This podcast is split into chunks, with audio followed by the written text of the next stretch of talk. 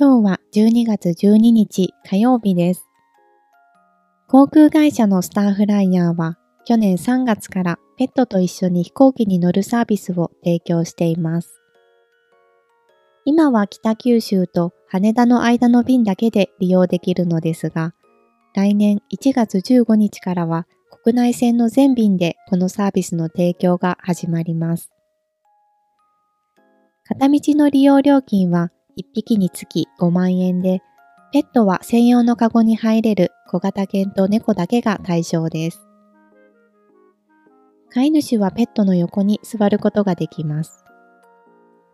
スターフライヤーは赤字が続いており、このサービスを通じて利用者を増やしたいと考えているようです。